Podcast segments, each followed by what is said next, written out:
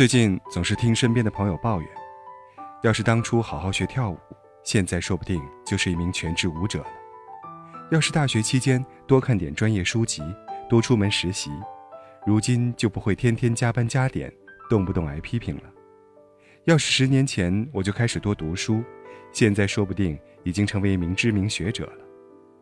每每听到类似的话语，我总是无奈地反问一句：既然知道当初走了弯路，为什么不利用接下来的日子，尽量弥补过去的不足，而是在这儿一边瞎扯，一边唉声叹气呢？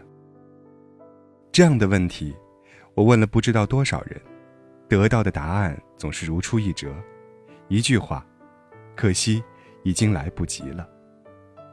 难道你的人生真的来不及了吗？前几天，一位读者找我聊天，一上来就撂下一句话：“你说。”现在离公务员考试还有一段时间，我明天开始准备，还来得及吗？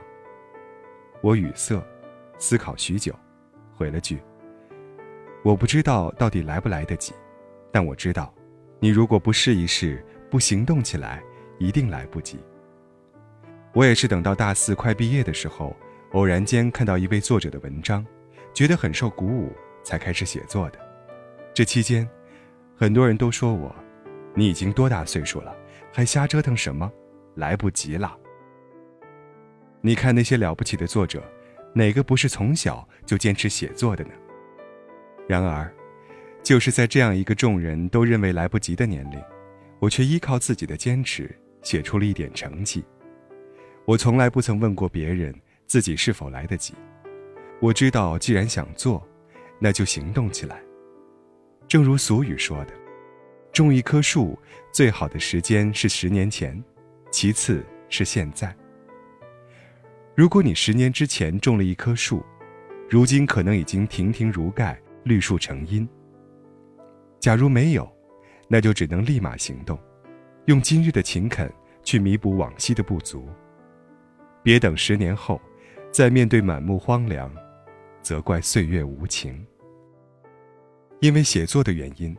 还认识了许多了不起的前辈，他们大部分人都不是全职写作，有的等到三十而立才拿起手中的笔，有的等到膝下儿女都已长大，才一个人悄悄关在房间，吭哧吭哧敲键盘，更有甚者已年过六旬，依然在各大平台上，跟一群九零后一起写着属于自己的文字。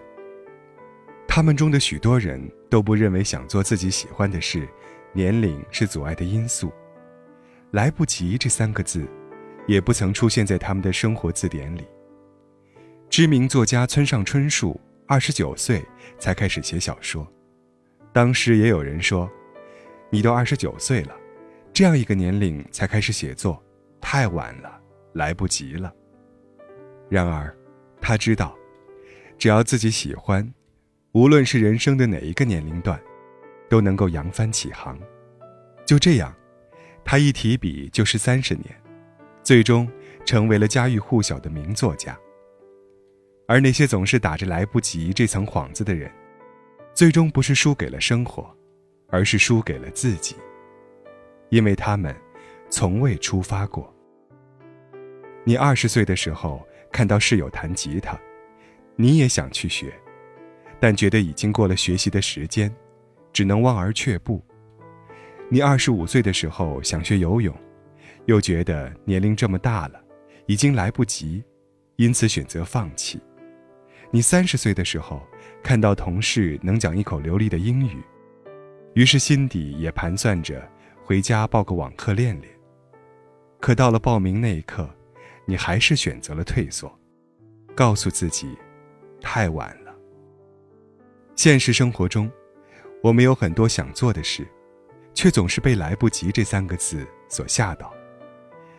可是，真正扯开“来不及”这层幌子，你会发现，假如我们一直没有转变自己的态度，我们也很难把来不及之后的时光花在有意义的事情上。你没去学吉他，但你也没把时间用在学业上。而是宅在寝室上网玩游戏。你没去学游泳，但你也未曾将时光花在陪伴家人身上，而是整天无所事事。你没去学英语，但你也没在下班后努力提升其他职场技能，而是把时间浪费在了无谓的追剧与消遣上。你嘴上喊着来不及，却从未想过是否真正来不及。别再让来不及成为你逃避生活的借口了。很多事情，只要你想开始，什么时候都不迟。就现在，行动起来吧。